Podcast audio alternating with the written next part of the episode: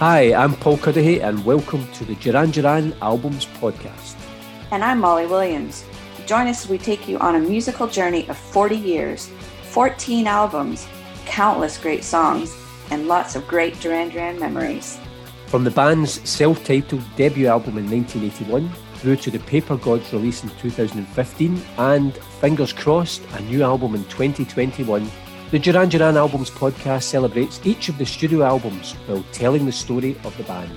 We chat through each album track by track, pick some of our favorite songs and memories from when the album was first released, and ask podcast listeners to give us their thoughts on each record. And we'll also have interviews with other Duran Duran fans throughout the course of this series, as well as extra episodes on everything from non album songs, favourite gigs, and the band's various side projects. So while you might want to save a prayer till the morning after, listen to the podcast now, subscribe, spread the word, and celebrate 40 years of great music on the Duran Duran Albums Podcast.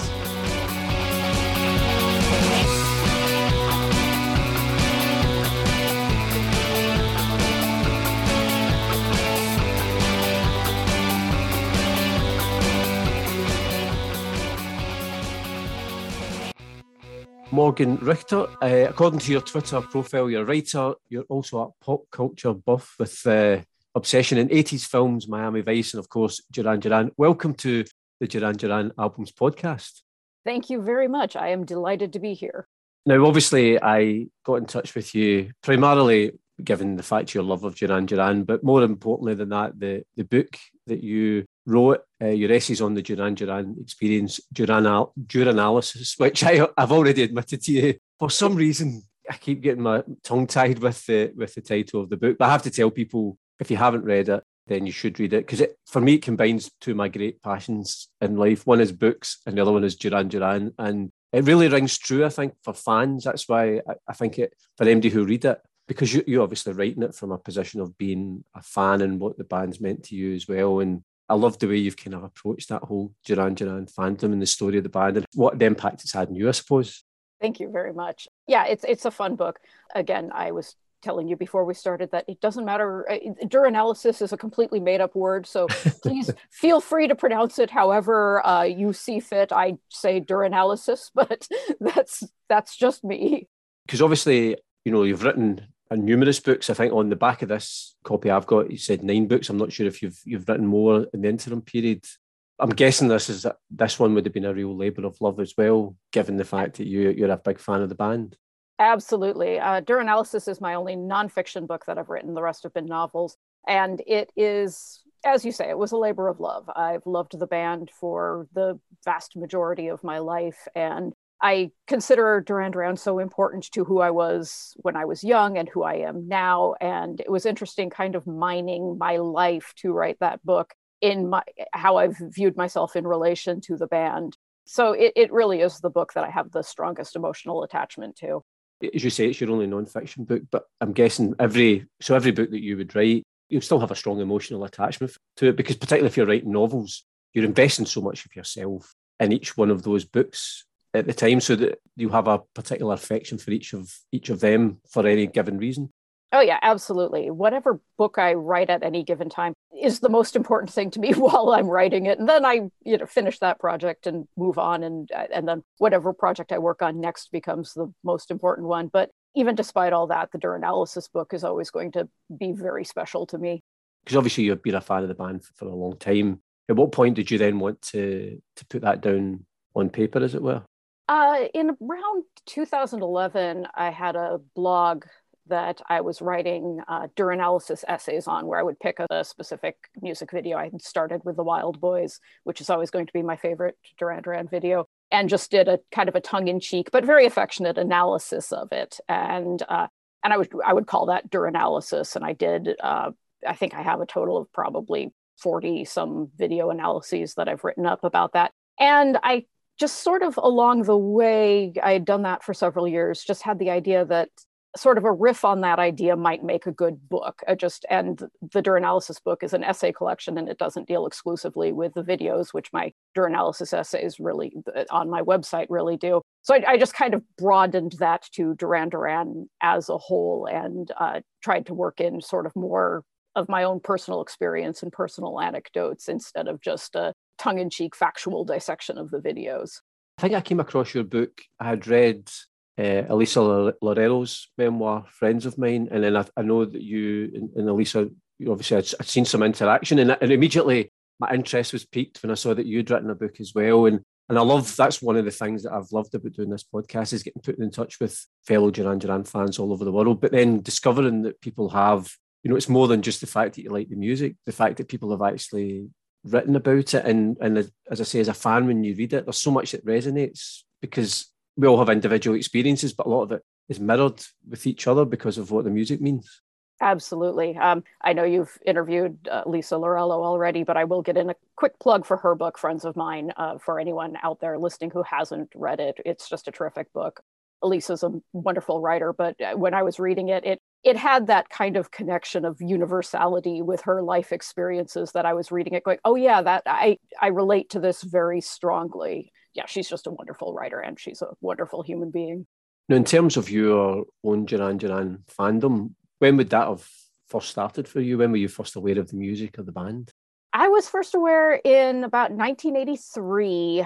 I was nine years old, and I first became aware of Duran Duran. That was really at the time I was probably in fourth or fifth grade, where I was. It's the transition from listening to my parents' records and listening to Beatles albums and Simon and Garfunkel to starting to listen to my own music on the radio and discovering Duran Duran around there so the band were already quite famous by the time I discovered them, but 1983 was an awfully good year for Duran Duran, so that was a good time to become a fan. Yeah, because it sounds like your parents and my parents had the same record collection, actually. I think a lot of our parents have that exact same record collection. To be fair, though, if you are getting that grounding as a child of things like the Beatles and Simon Garfunkel, that's not, that's not a bad foundation for appreciating music, is it? Not bad at all. That's a foundation that'll last you. Because one of the things that, that's really interested me, and Molly, who does the podcast with me, she's originally from the States, although she's now based in England, is how important Duran Duran videos were to the, them being established in the States and MTV. And, you know, you, you're talking about all those essays you'd written on the videos. And it was, I think, certainly the videos were much more important, I think, in the United States than maybe they were in Scotland. I bet you're entirely right with that. And I think that was the launch of MTV, and that uh, MTV, just when it hit in the United States, was a huge cultural phenomenon, especially for Generation X. And we didn't have cable TV in my house. I would go to my friend's house and watch MTV. And there were a lot of artists, obviously, who were making extraordinary videos at that time, but Duran Duran's were really something special. And when Duran Duran had a new video, that was an event. Because I remember uh, and I've, I've spoken about this before, of the first time Duran Duran appeared on TV. We had a music program called Top of the Pops mm-hmm, in Scotland, and it was March 1981 was the first time they were they were on that. They performed Planet Earth, and that was me hooked. The next day, I went out to the record shop and bought the bought the single. What would have been the first song that you heard, or, or the first video that you saw of Duran Duran? I really wish I, I knew because I've been asked that before. And I'm always very deeply envious of Duranies who have that thing where they're going. The first time I heard Hungry Like the Wolf, or the first time I heard, I think for me, it, and I honestly don't know, um, Hungry Like the Wolf and Rio and Save a Prayer, and they were all on the radio at that time when I was first starting to listen like the first Duran Duran song that I actually remember as a premiere when it just hit the radio and that I was aware of the band was Wild Boys. So that wasn't until 1984, uh, which is actually pretty late is in the development of a Duran Duran fan. No, I wish I had that answer where it was the first time I heard Hungry Like the Wolf, I, you know, was doing whatever. Uh, and I don't, unfortunately yeah, as I say, there was so much that resonated in the book. There was so, there so many interesting things. Hungry like the Wolf, for example. That's I think that's the only Duran, Duran song I've ever sang at karaoke. It's one of the, my karaoke highlights. Obviously, being a fan and, and the benefit of, of some alcohol as well. And I think loads of people have will have sang that song. The other thing that always interests me that we all love the band, but you know, people have their own favourite songs. And you mentioned the Wild Boys in the, the video, and you mentioned it in the in the book as well and that's that's actually one of the songs that isn't one of my my favourites. I sometimes I struggle with that song. I love them playing it live. I think it's a it's a song that's really brilliant live, but it wouldn't jump out at me. But again, that, that's what I love about the fact that you can still love the band, but within that, you'll have your favourites and I'll have have mine. I think every Duran Duran fan has their, their own set of favorites. And it, it is a, a very interesting thing where it, it's so hard to pick favorites. But yeah, the Wild Boys would be my all time favorite Duran Duran song if I had were absolutely forced to pick one. Uh, just because I just feel it, it's stirring. I love the drum beat of it. I love the the post-apocalyptic themes of the song that certainly go into the video, which is that beautiful Russell Mulcahy directed video based on uh, William Burroughs's book, The Wild Boys, uh, or his novella. One of my particular favorite aspects of 80s pop culture, I always go for things that are 80s pop culture and post apocalyptic. That's really my sweet spot. And I remember being a 10 year old just absolutely falling in love with the whole world of the Wild Boys and just hearing that Russell Mulcahy had originally intended the video to be kind of a teaser for a feature film that that was unfortunately never made. And I was going, oh, that would be my favorite film in the world was if this could be expanded into a two hour film. I still think that would be my favorite film in the world. Because one of the other things I should say to people again, once you've finished listening to this podcast, of course, is that you you've got a couple of series that you've done on YouTube, which again yes. taps into the, the kind of whole 80s film and that kind of pop culture. One is uh, called When Generation X Ruled the Multiplex, where you look at various films of the 80s. And the other one is Miami Vice Changes Everything. And so I think probably people for a certain from a certain generation will really enjoy because there's there's so much content on YouTube that you've done I think, you know, particularly people who would like those subjects, I think would really enjoy dipping into that. Thank you. Yeah, uh, the YouTube series has, have been fun. Uh, with my uh, When Gen X Ruled the Multiplex series, I have two episodes on Duran Duran. I did one on their Sing Blue Silver documentary and one on their incredibly gonzo, weird arena, their sci fi themed concert film, uh, which was also directed by Russell Mulcahy so I have two episodes devoted to Duran Duran if anyone's interested in checking those out in particular. But yeah, I just I love the 80s and I love 80s pop culture. uh, obviously, I had an entire series devoted to Miami Vice, so the 80s are definitely my sweet spot. yeah, because it's interesting. I just had a weekend, you know, that way you start to have a wee look through and see some of the films that I remember from from the 80s. Actually, my, my favourite 80s film was a Scottish film, Gregory's Girl. Oh, um, yeah. Mm-hmm. That and I think because you know that way when you watch a film and it's people that uh, are acting that's your own accent, it's your own area, you you recognise places that are in the film. So I think for people of my generation from Scotland and particularly the west of Scotland, there's a real affection for for something like Gregory's Girl. But interestingly, I was I saw a thing on Twitter actually today, the day we were doing this podcast, and they were talking about you know the film Grosse Pointe Blank, which they were talking about as one of the best soundtracks yes, that is a wonderful soundtrack. Yeah. Because again, it's like a it's a, a reunion, school reunion, and it's 80s. Mm-hmm. It's like some brilliant 80s songs songs in that as well. But those some of those 80s films that you talk about, you know, Breakfast Club, Pretty in Pink, etc. They had some brilliant uh, songs and some brilliant artists that, that provided the soundtracks for them. Oh, absolutely. Yeah yeah the, the, a lot of the 80s teen films from the us they started having these magnificent star, uh, soundtracks the pretty in pink soundtrack that you mentioned. That's one of the all-time great soundtracks. The other one of course and again just to get a wee plug in for scotland is the breakfast club because simple minds do the simple minds. So i've always got a, a strong affection for scottish bands obviously. One of the and again this is a, a thing that it's always interested me and it's come up in the podcast previously and you touch on it in your your Duran Duran book is about there being a big female following of well actually I think what you say is guys hate Duran Duran. I was going to try and be quite diplomatic about it, but but it's so it, I think that chapter in particular really resonated with me because I think like a lot of people that we maybe like the band, but because they did have quite a big female following, particularly in those early days, when you're a young teenage boy, you were maybe a bit apprehensive or a bit reticent about declaring how much you, you, you love Duran Duran because it, at the time maybe it was seen as a, a girls' band, as it were, which is nonsense, but just at the time when you're that age, uh, which I thought I, I, really loved that chapter particular.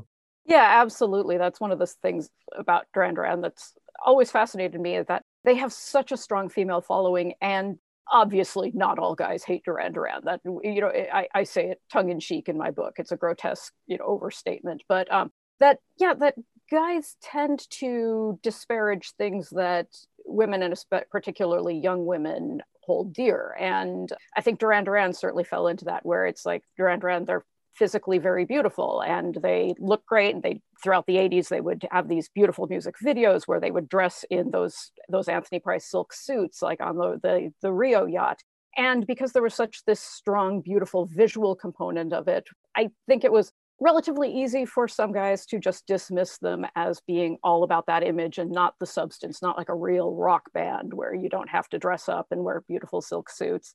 So that's always been a shame that there's been that dichotomy between men and women on that subject. Because it was interesting, I maybe hadn't thought about it. The point you made, and you just made it there again, of sometimes men, maybe younger men, I don't know whether or men of all age, they have like this. It's almost like a kind of natural trigger a negative reaction if something is seen as popular with females, which is, and, I, I, was thinking of it as I was reading the essay again on, I've seen loads of discussions. I'm a big reader, and quite often people are talking about a lot of men don't read female writers, for example, which I get, I think is just, I can think off the top of my head half a dozen utterly brilliant female writers that if you're not reading female writers because they're female, then you're missing out on some amazing books. But that's a strange, I don't, I don't know why men would be like that. It just seems that you're you're dismissing something for completely irrational reasons. Yeah, it, it seems ridiculous. Um, my background is in screenwriting. I was a, a screenwriting major at USC's film school, and one of the things that is always brought up with films and when you're writing screenplays, and this I find absolutely ridiculous, is that male viewers are not expected to relate to or sympathize with female protagonists, but female viewers have absolutely no problem relating to male protagonist. So if you have a script with a female protagonist, you have to go into it knowing that this is going to be a film that will be geared towards women because male viewers by and large are not interested and will not turn up for a film that stars a female protagonist. And I think that that you know I think that's a grotesque oversimplification obviously, but that's you know the considered common knowledge in in Hollywood and it seems so weird and and so wrong that it kind of goes into that thing that female geared things are or female led projects uh, books that are written by women or bands that appeal mainly to women that it's expected that men aren't going to be interested in that and i find that so curious. What it made me think of is you know in, particularly in terms of literature is that phrase which is one of my pet hate phrases of chick lit that women who write books it's it's almost dismissive it's labeled and then so therefore it's almost saying to half the population that's not for you whereas they don't do the equivalent for books that would be don't know what the equivalent of chick lit, as it were. But you know, mm-hmm. as you say, if a man writes a book, it's just read it or don't read it. That should be the case for anybody. Absolutely. So in, in relation to Duran Duran, I think that's and, and I think thinking back to so I was at school, I would have been about 15 at, at high school when they first came out and you know, and then Rio really they just exploded and they were this phenomenon and so all the girls in the year would have absolutely loved them. And so I remember being that teenage boy and really liking the music, but not wanting to go into school and say to all my pals, you know, and the, that kind of peer pressure, I suppose, that as you get older, you kind of become more confident and say, well, do you know what? It kind of like similar to what you're saying in the book. It's like, I don't care. This, this is my favourite band. Deal with it that's one of the nice things about being an adult is you realize that these things don't matter. They never mattered but when you're a teenager especially the opinions of what your other what your peers like what they think is cool and what they think is lame uh, is just given so much undue importance. And then when you're an adult and you're a fully shaped human being it's like i don't i don't care if somebody else doesn't like duran duran that doesn't mean i'm you know have to change my opinion anyway because one of the curious things I listen to quite often an 80s radio station in Scotland, and sometimes songs will come on that I remember as a teenager not liking. And I can't think of any rational reason why I didn't. It was just like, you know, that way you had to like some music, and so therefore you, you had to dislike other music. And then there's some, you know, and, and I hear it now and I think, oh, that's a really good song. I don't know why I didn't like that at the time and can think of no good reason whatsoever. Exactly my sister is a couple years older than me and and like growing up in childhood we had very different music tastes where she was into heavy metal and because she was into heavy metal she couldn't be into duran duran. That just wasn't an option. And now as an adult she loves duran duran. She loves heavy metal still. It it doesn't matter. These things can coexist. It's not a problem. Because i always feel when you're a teenager because it's music's one of the first things that i think you kind of going back to what you were saying about how you graduate from listening to your parents records music's one of the first ways you can forge your own identity. and maybe your own kind of group of friends you have and what have you. And so therefore, even if either in friends or in relationships, people's music taste at that age seems is quite important. As you say, once you become an adult, you realise, you know, it doesn't really matter. But at the time, at the time, it does.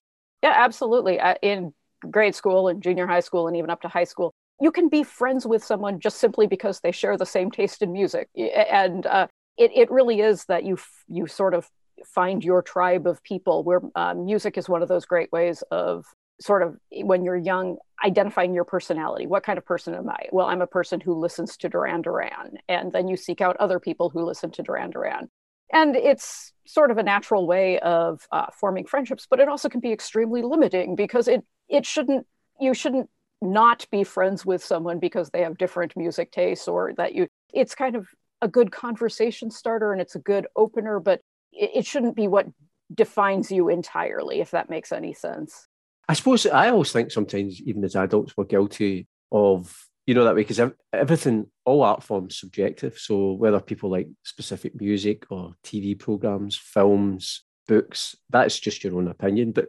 sometimes I, th- I, find myself sometimes guilty of not, I don't know if judging's too harsh a word, but just sometimes if somebody likes something, say a TV program or a piece of music that I just, I don't, I'm thinking, really, what is it you're watching or listening that I'm missing out? Yeah, exactly. Uh, you know, I, I remind myself that things are always popular for a reason. Like, I don't follow professional sports of any kind, but I understand the appeal. Like, if somebody is a big football fan, I don't get it entirely, but I don't need to get it. All I have to do is understand that they're finding something in it that is enriching their life and um, making, giving them a great deal of satisfaction, and that's enough we'll move on quickly from sports, given my my full time job is with a, a, professional soccer club. So oh, very good. Yep, yep. so it is one of my other passions, but we'll we'll, we'll definitely move, move on from that. One of the things I was I was going to ask because obviously you know your love of the band goes way back into the early eighties, but then we're talking forty years. You know, forty years after they're formed, which is one of the things I found wonderful is that you know your choice of who to like as a band can bring me in Glasgow and you in Seattle 40 years later together to talk about about it. But the band not only not only in terms of nostalgia and reminiscing, but the band are still right up to date and bringing out new music as well, which happens to very few bands. It's wonderful. Uh, I love that, it, especially this moment that all of us Duran fans are in right now, where we're we're waiting for a brand new album, and we've heard some singles from this upcoming album, and that's a a very exciting time that we are in 2021 and we are waiting for a new Duran Duran album. Uh, yeah, 40 years later. That's amazing. Also, we're, we're recording this on the 12th of September, and I'm going to apologise for making you slightly jealous at this moment because in three days' time I'm going to see them playing in, in Birmingham live. So. Oh, oh! I'm so glad you're going. That should be a, a fantastic time. I hope you have a great evening. I'm so excited, partly because it's the first live music event I've been to uh, in almost two years now, given the, what's been happening in the world. So I'm I'm looking forward to that experience and obviously getting the chance to to go and see Duran Duran. Um, and I'm, I've tried not to gloat about it to people who I know I'm not able to go. Um, but I suppose they once hopefully once everything continues to open up, then they'll be on tour and everybody will get to to see them. One of the things that again it always amazes me whenever I listen to the music of Duran Duran, partly it takes me back to being a teenager again. And then I think there's no way at the time you could even have comprehended that, you know, as an adult, 40 years later, you're still, you can still listen to that music, but then you're still finding fresh music from that band, which I, mm-hmm. I just, I just think it's extraordinary. Yeah, it is one of the wonderful things about the band that they really have just been this this treasure trove that has for 40 years have been giving us new music, uh, which is just extraordinary. Uh, I worry sometimes about myself where you know, I did a YouTube series about Miami Vice and I've devoted thousands and thousands of words to writing about Duran Duran that I worry about myself that I live too much in the 80s and um, that I, I place far too much importance on nostalgia. But the great thing with Duran Duran, it's not just nostalgia. They are a present day music act that as they have constantly evolved and they're constantly giving us extraordinary new content. And I'm really grateful to them for that.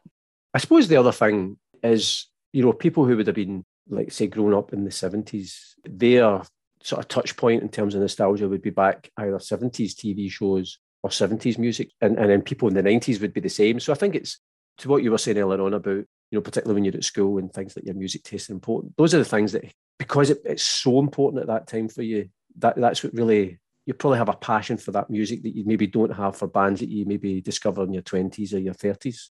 Yeah, absolutely. I think that those teenage and preteen years, uh, the things that were so desperately important to you then uh, are still, you know, as a middle aged adult, those are the things that are still desperately important to me now. And that, uh, that always still give me this tremendous sense of pleasure when I revisit them. And some of it is just that hit of nostalgia of remembering a simpler time in my life.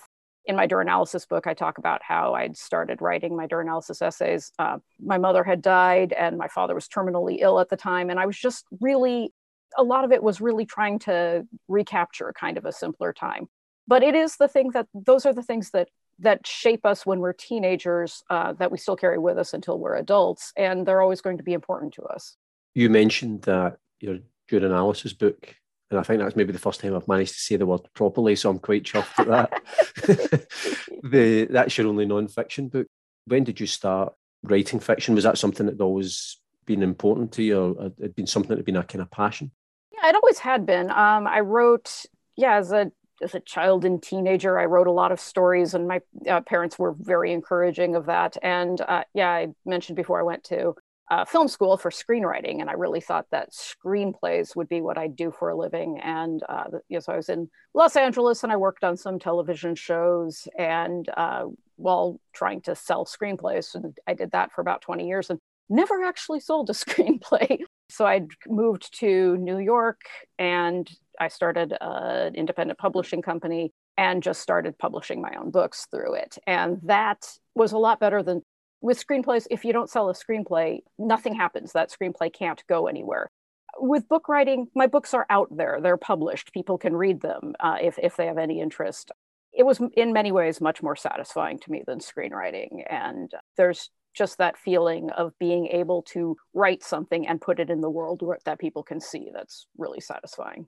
Because someone said to me before that, and this is one of the, I think this is one of the, been the really positive things about independent publishing, for example, is that you know that way when you get an idea and, you, and if you write, you finish the book, you just say you want it out in the world to people to read it. So part of that is also so that you can then move on to the next project and you're not still thinking, what am I going to do with this? It's not just a manuscript, it's in a book. And then you can then move on to the next book and the next idea because you're, I'm guessing you'll have a constant source of ideas, but it's just being able to focus on them, knowing that that one, you've finished that and then you're on to the next thing.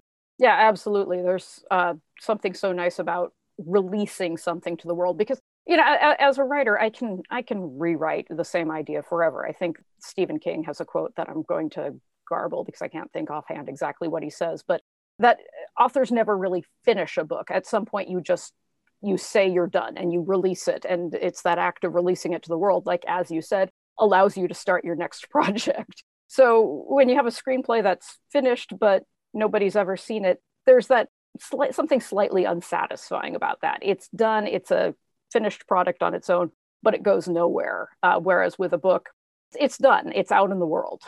Another thing as a as a writer is I, I know I anything anytime I ever see my name on the cover of a book or anything I've done because it, it always starts as just the germ of an idea, but where that comes from, sometimes you don't know. But then to see the thrill's always there when you see the finished product and your name was on the front cover, the, the kind of mm-hmm. sense of achievement.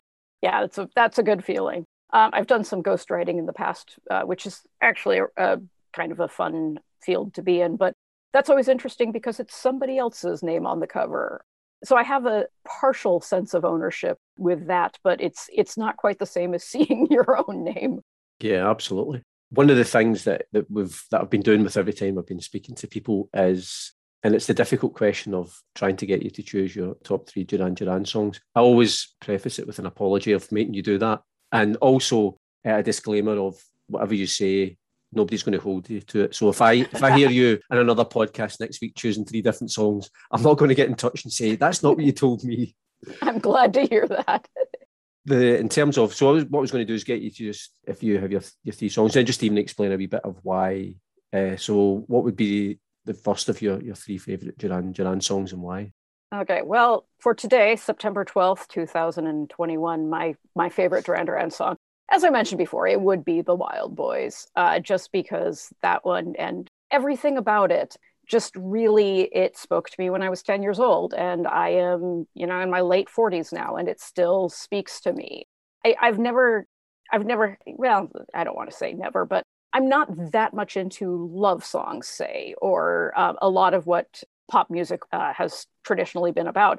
I love that The Wild Boys is about wandering through a post apocalyptic wasteland trying to survive, and there's murder by the roadside and there's sirens for a welcome and it's so dramatic and it's it's got that pounding drum beat and simon's vocals are just wailing and there's something about the, how you know wild boys always shine that every time i hear that it still kind of tugs at my heart a little i just i absolutely love that song and i love the video because that was one of the you know that when they when the band brought out anniversary then mm-hmm. and they were saying there was kind of I think John Taylor called it Easter eggs. There's just obviously we nods to the songs of the past.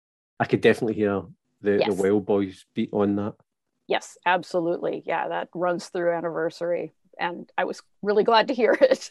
yeah, because it's obviously that was just a standalone song as well that, you know, it's never appeared in any of their albums. No, no. And uh, but it just i remember when it hit mtv and when it hit radios growing up in spokane washington and i was obsessed with that song and i still am to a certain extent. Now that would be if that was number one then what is the next of your your three duran duran songs? Today it is electric barbarella which is another of those songs that i just always feel this connection with. Um, I, and i I never know if I have my Duran Duran facts straight, but I've heard that uh, Nick actually took the point in writing lyrics on Electric Barbarella.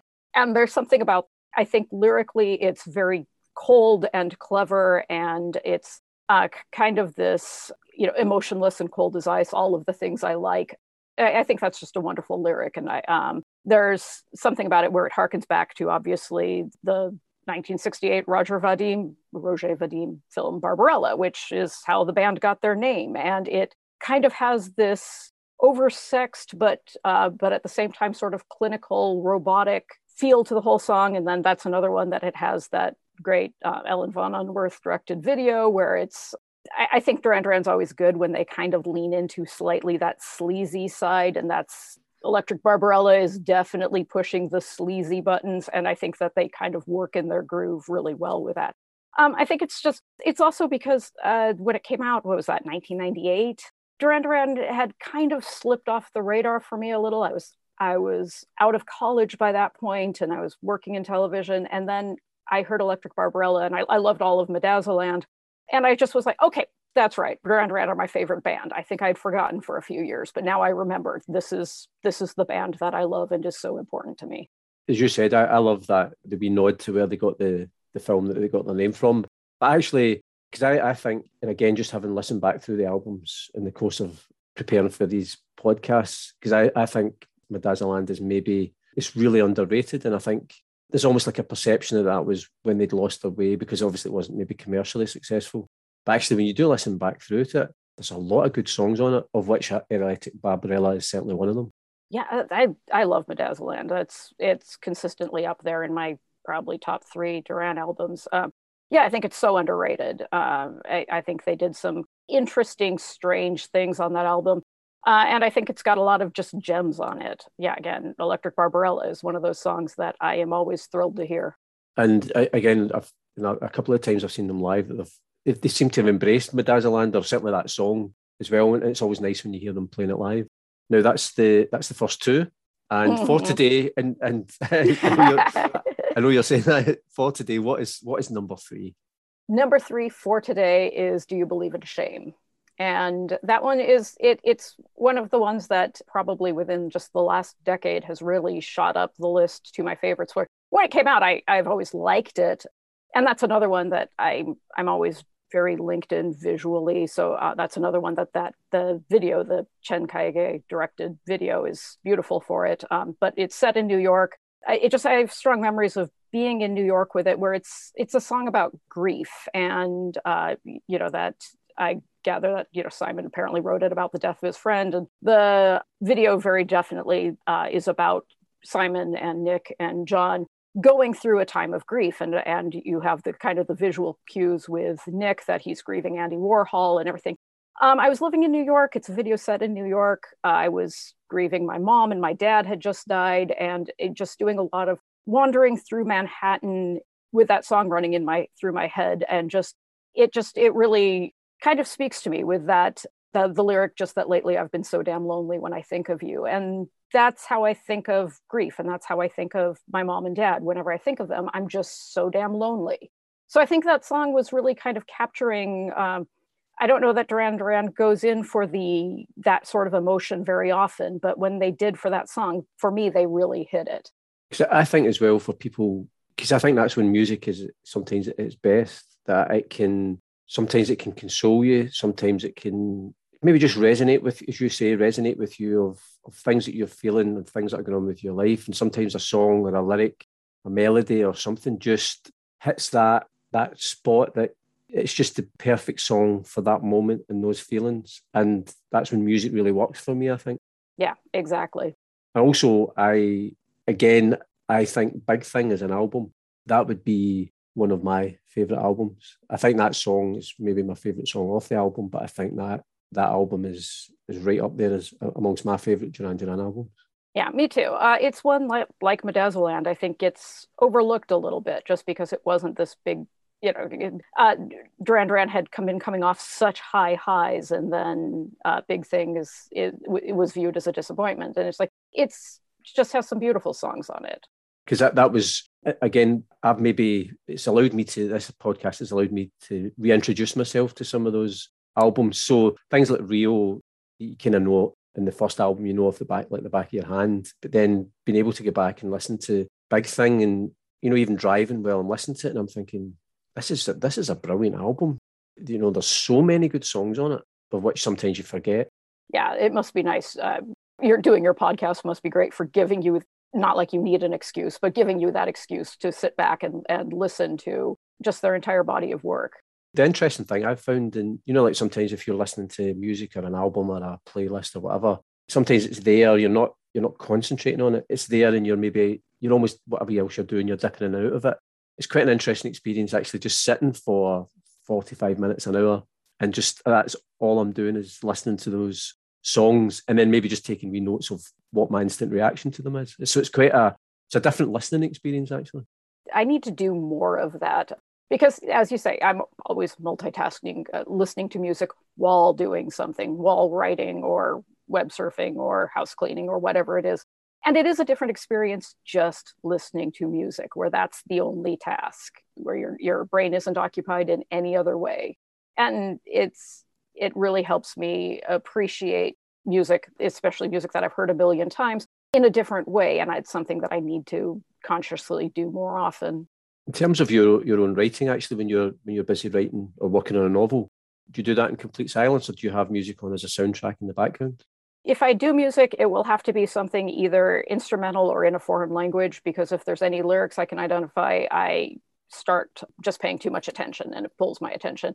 One trick that I've been meaning to play around with more because I tried it once and with some promising results is uh, this is apparently a good writer trick is to pick one song that you just do on endless repeat uh, while you're doing your entire block of writing. And that seems to work. It can be even a song with identifiable lyrics and after a while, it becomes background noise, just if you do it over and over and over again. But for the most part, I'll do instrumentals or Japanese pop is a really good one to have on in the background, you know, something like that where I can't consciously listen to the music, to the lyrics. Yeah. Because I was curious, just in case you were listening to whether it was Duran Duran or something, and, and, and somebody's reading your book, and suddenly one of your characters in your novel starts quoting some Duran Duran, like, oh, that's what Morgan was listening to, was just reading that. I tend to work in Duran Duran references into all my books anyway. So excellent. Because one of the things I I'm a big fan. I mentioned already. I'm a big fan of Scottish bands. Mogwai is one of my favourite bands, and again, they are they are brilliant to write to because there's very very very few of their songs have any lyrics at all. But that, and obviously they do a lot of soundtracks for films, etc. So they are they're really good to have on in the background. And as you say, it's not it doesn't distract you, doesn't sort of pull away your train of thought yeah, music, the scores for for films are perfect to listen to when I'm writing. Is something big, and especially if it's big and bombastic and dramatic, as long as it's instrumental music, it will inspire me, but uh, not get in the way of writing. Now, in terms of, are you would you ever plan to write any more Duran Duran essay type books, or are you, you just focusing on your books of fiction? I'm f- focusing on fiction. I loved writing the Duranalysis book, and I'm I'm proud of how it turned out. You know, it it didn't do very well, so it's a labor of love, and I'm really glad it's out in the world. But I might have kind of tapped what I can do uh, in that vein. I don't know. We'll we'll see. Um, you know, 40 years from now, we'll see if yeah, I can write the book that covers you know the next 40 years of Duran music. that would be that would be remarkable if they're still going when they're in, in centenarians. But I mean, I would say to anybody who's listening to this that obviously there'll be Duran Duran fans who are listening to this. Then I would certainly recommend your book, Duranalysis, and you can pick that up online. Do you have a website, or, or would it just be through the likes of Amazon? Yeah, uh, Amazon is probably easiest. I have my website is morganrichter.net, and I have links that for purchase links. You can also um, ask for it in whatever your favorite bookstore is, and they won't have it in stock, but they can order it for you, and it'll usually come in a couple of days. So if you wanted to support a local bookstore instead of giving more of your money to Amazon, that's a good way of doing it. Excellent. Well, regardless of how you find the book in, into your hands, then I would I would absolutely recommend it sadly, we've just about come to the end of our, of our chat, Morgan. For today, I um, really appreciate that you chose those three songs. well, thank um, you. And uh, it's been really lovely talking to you. As I say, I, say, I can't recommend your book highly enough. I just think for any Duran Duran fan, they'll, they'll absolutely love it. And um, I take it you're working on, as as most writers are, there's always another project that you're working on. There's always another book that you're you're constantly writing. Yeah, absolutely. I, in fact, last week I finished the first draft of a new book, which is very exciting. So I'm taking a brief pause before starting the rewriting process, and I actually have a screenplay right now that's that I entered in the competition circuit, um, which is going on right now. So there's a there's a lot of writing up in the air, but there's always some sort of project going on. Well, I wish you every success with the writing, and uh, thanks again for taking the time to chat to me on the Duran Duran Albums podcast. Thank you so much. This was an absolute pleasure, and I'm so glad we got the chance to do this. Thanks for joining us on the Duran Duran Albums podcast, and we hope you enjoyed the show. If you can subscribe to the podcast and rate and review us, that will help other Duranies to find us. And of course, if you can spread the word about the podcast, all the better. You can also let us know what you think of the podcast. Follow us on Twitter at Albums Duran or email us at duranduran at paulcuddihy.com. Join us next time on the podcast, and in the meantime, keep listening to Duran Duran like some new romantic looking for the TV sound.